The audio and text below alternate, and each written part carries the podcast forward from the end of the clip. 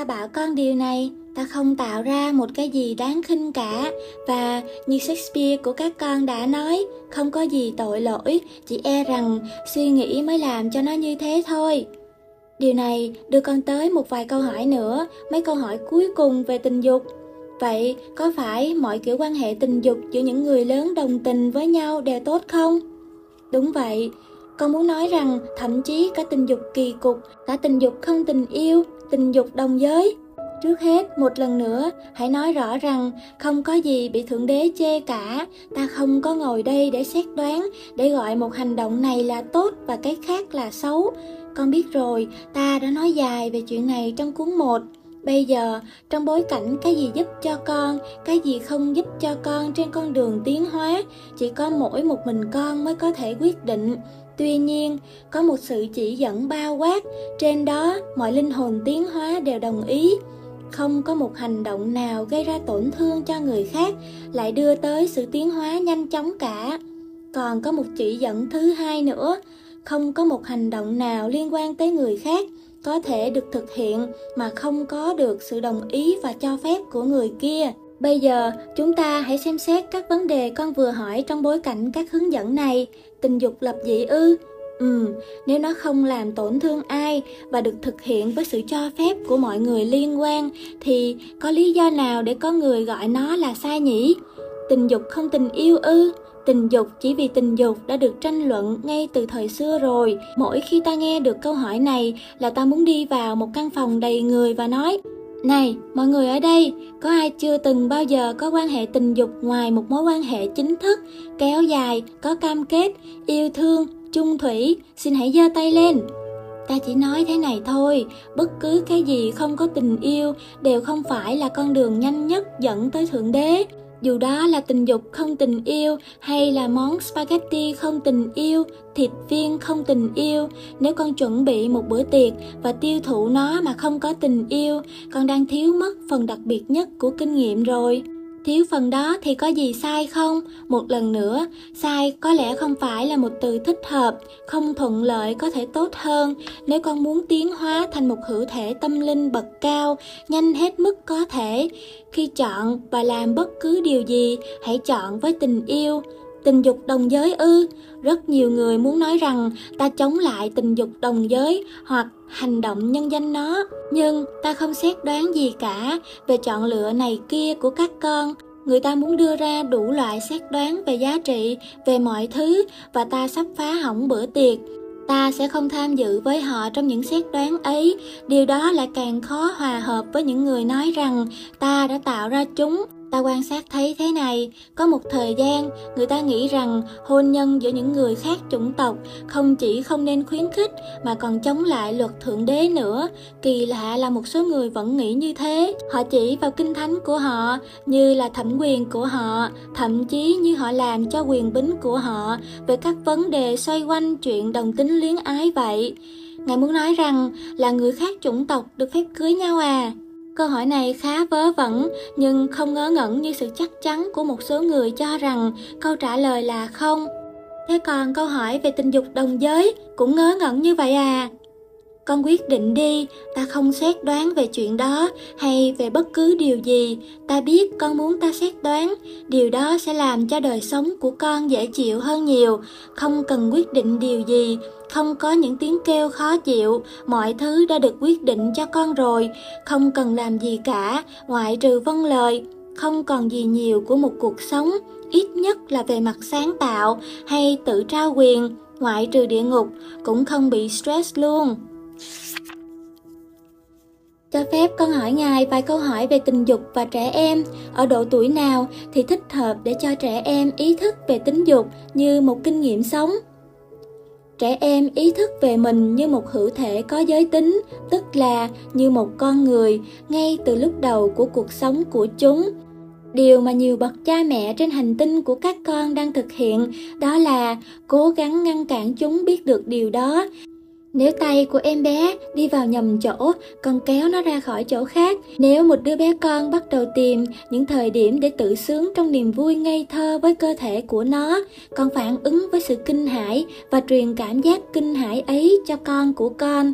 Đứa trẻ tự hỏi, mình đã làm gì? Mình đã làm gì? Mẹ giận rồi, mình đã làm gì nhỉ? với loài người các con vấn đề không phải là khi nào thì cho con cái các con làm quen với tình dục mà là khi nào các con thôi đòi hỏi chúng phủ nhận căn tính là một hữu thể có giới tính, Đầu đó ở khoảng độ tuổi 12 đến 17, hầu hết các con từ bỏ cuộc chiến rồi và nói đại khái rằng mặc dù lẽ đương nhiên là không bằng lời, các con không nói về những điều này. Được rồi, bây giờ con có thể thấy là con có những cơ quan sinh dục và những chuyện liên can tới tình dục để làm với chúng. Nhưng vào lúc này, tác hại đã gây ra rồi, con cái con đã được cho thấy cả chục năm trước, hoặc hơn thế rằng chúng phải xấu hổ với những phần cơ thể ấy. Một số thậm chí còn không được gọi đúng tên các bộ phận này. Chúng nghe mọi thứ, từ chim đến hạ thể, cho đến những từ mà một số người trong các con phải nỗ lực lắm mới có thể phát minh ra được. Tất cả chỉ nhằm tránh việc gọi thẳng dương vật hay âm đạo. Vậy, khi đã nắm bắt rõ ràng rằng mọi thứ liên quan tới những phần cơ thể ấy phải được che giấu, tránh nói tới, phủ nhận, khi ấy con cái con bước vào tuổi dậy thì mà không biết điều gì làm nên những cái đang xảy ra với chúng, chúng không hề có sự chuẩn bị gì. Dĩ nhiên, khi ấy chúng hành động một cách đáng thương, khi đáp ứng với những thúc đẩy mới mẻ và khẩn cấp một cách kỳ cục, nếu không nói là không phù hợp. Điều này là không cần thiết, ta cũng không coi thế là phục vụ con cái các con. Lại còn rất nhiều đứa trong chúng đi vào đời sống người lớn với những cấm kỵ, ức chế tình dục và có thể tới mức tịt luôn. Ngày nay trong các xã hội văn minh, con cái không bao giờ bị đe dọa, khiển trách hoặc sửa sai khi chúng bắt đầu tìm kiếm các thú vui đầu đời trong tự nhiên của chính con người chúng. Giới tính của cha mẹ chúng cũng không, tức là căn tính của cha mẹ chúng như những hữu thể có giới tính, nhất là bị né tránh hay che giấu không cần thiết cơ thể trần trụi, dù là của cha mẹ, con cái hoặc anh em, được nhìn và đối xử như hoàn toàn tự nhiên, hoàn toàn kỳ diệu, hoàn toàn bình thường, không như những điều đáng phải hổ thẹn. Các chức năng tính dục cũng được nhìn và đối xử hoàn toàn tự nhiên, hoàn toàn kỳ diệu và hoàn toàn bình thường trong một số xã hội, cha mẹ quan hệ với nhau trong sự chứng kiến trọn vẹn của con cái họ và còn có gì có thể cho con cái họ cảm thức lớn lao hơn về vẻ đẹp và sự kỳ diệu và bình thường và niềm vui tinh tuyền và sự hoàn toàn bình thường của sự biểu hiện tình yêu giới tính hơn thế vì cha mẹ luôn làm mẫu về đúng và sai trong mọi hành vi, và con cái nhận lấy những tín hiệu tế nhị và không tế nhị lắm từ cha mẹ chúng. Về mọi thứ, thông qua điều chúng thấy cha mẹ suy nghĩ, nói và làm.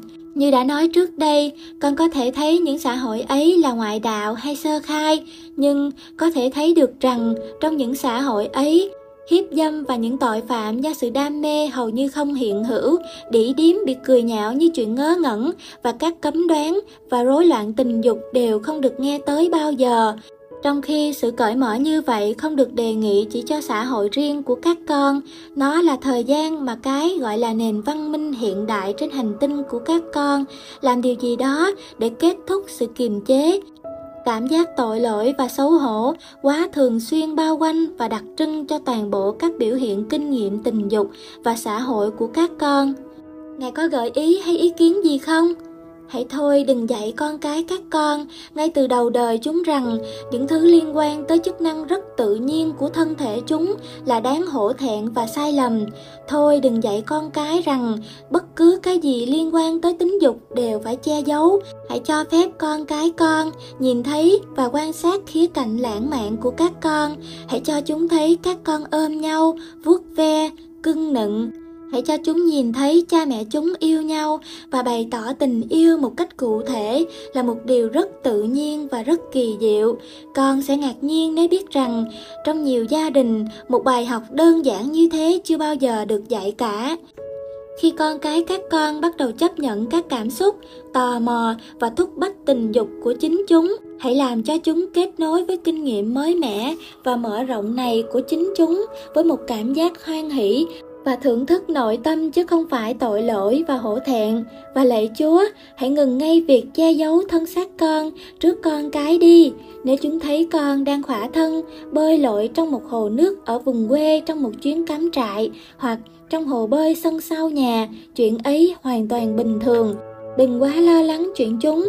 Bất chợt nhìn thấy con đang đi từ phòng ngủ sang phòng tắm mà không mặc đồ, hãy chấm dứt nhu cầu che đậy đóng cửa, ngăn chặn mọi cơ hội, dù vô tội đến đâu. Cho con con được giới thiệu với con như một hữu thể có căn tính tính dục của chính con con cái nghĩ về cha mẹ chúng như những kẻ vô tính, vì cha mẹ chúng đã tự khắc họa mình theo lối ấy. Rồi khi ấy, chúng hình dung chúng phải sống như thế, bởi vì mọi trẻ em đều ganh đua với cha mẹ chúng. Các chuyên gia trị liệu sẽ nói cho con biết rằng, ngay hiện nay, một số con cái dù đã trưởng thành, vẫn gặp thời gian khó khăn nhất để hình dung ra chuyện cha mẹ chúng thực sự đang làm chuyện đó. Và dĩ nhiên điều đó tràn đầy trong những đứa trẻ con.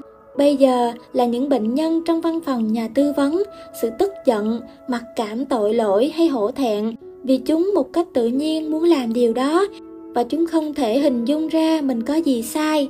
Vậy, hãy nói về chuyện tình dục với con cái con, hãy cười phá lên về tình dục với con con, hãy dạy chúng và cho phép chúng và nhắc nhở chúng chỉ cho chúng thấy làm thế nào để hân thưởng tính dục của chúng. Và đó là điều con có thể làm cho con cái con. Và con làm điều này từ khi chúng sinh ra với cái hôn đầu tiên, cái nựng đầu tiên, sự vuốt ve đầu tiên chúng nhận từ con. Và chúng nhìn thấy con nhận từ nhau. Cảm ơn ngài. Cảm ơn Ngài, con rất hy vọng Ngài sẽ đem lại chút lành mạnh nào đó cho chủ đề này. Nhưng một câu hỏi cuối cùng, khi nào là thích hợp để giới thiệu và thảo luận hoặc tranh luận về tính dục với con cái mình? Chúng sẽ nói cho con biết khi nào là đến lúc mỗi đứa trẻ sẽ làm rõ chuyện đó, không sai được đâu. Nếu con thật sự quan sát và lắng nghe, thực sự là nó sẽ đến theo từng kỳ, nó đến theo tuổi và con sẽ biết cách thích hợp theo tuổi để ứng phó với sự chín mùi theo kỳ của tính dục con cái con.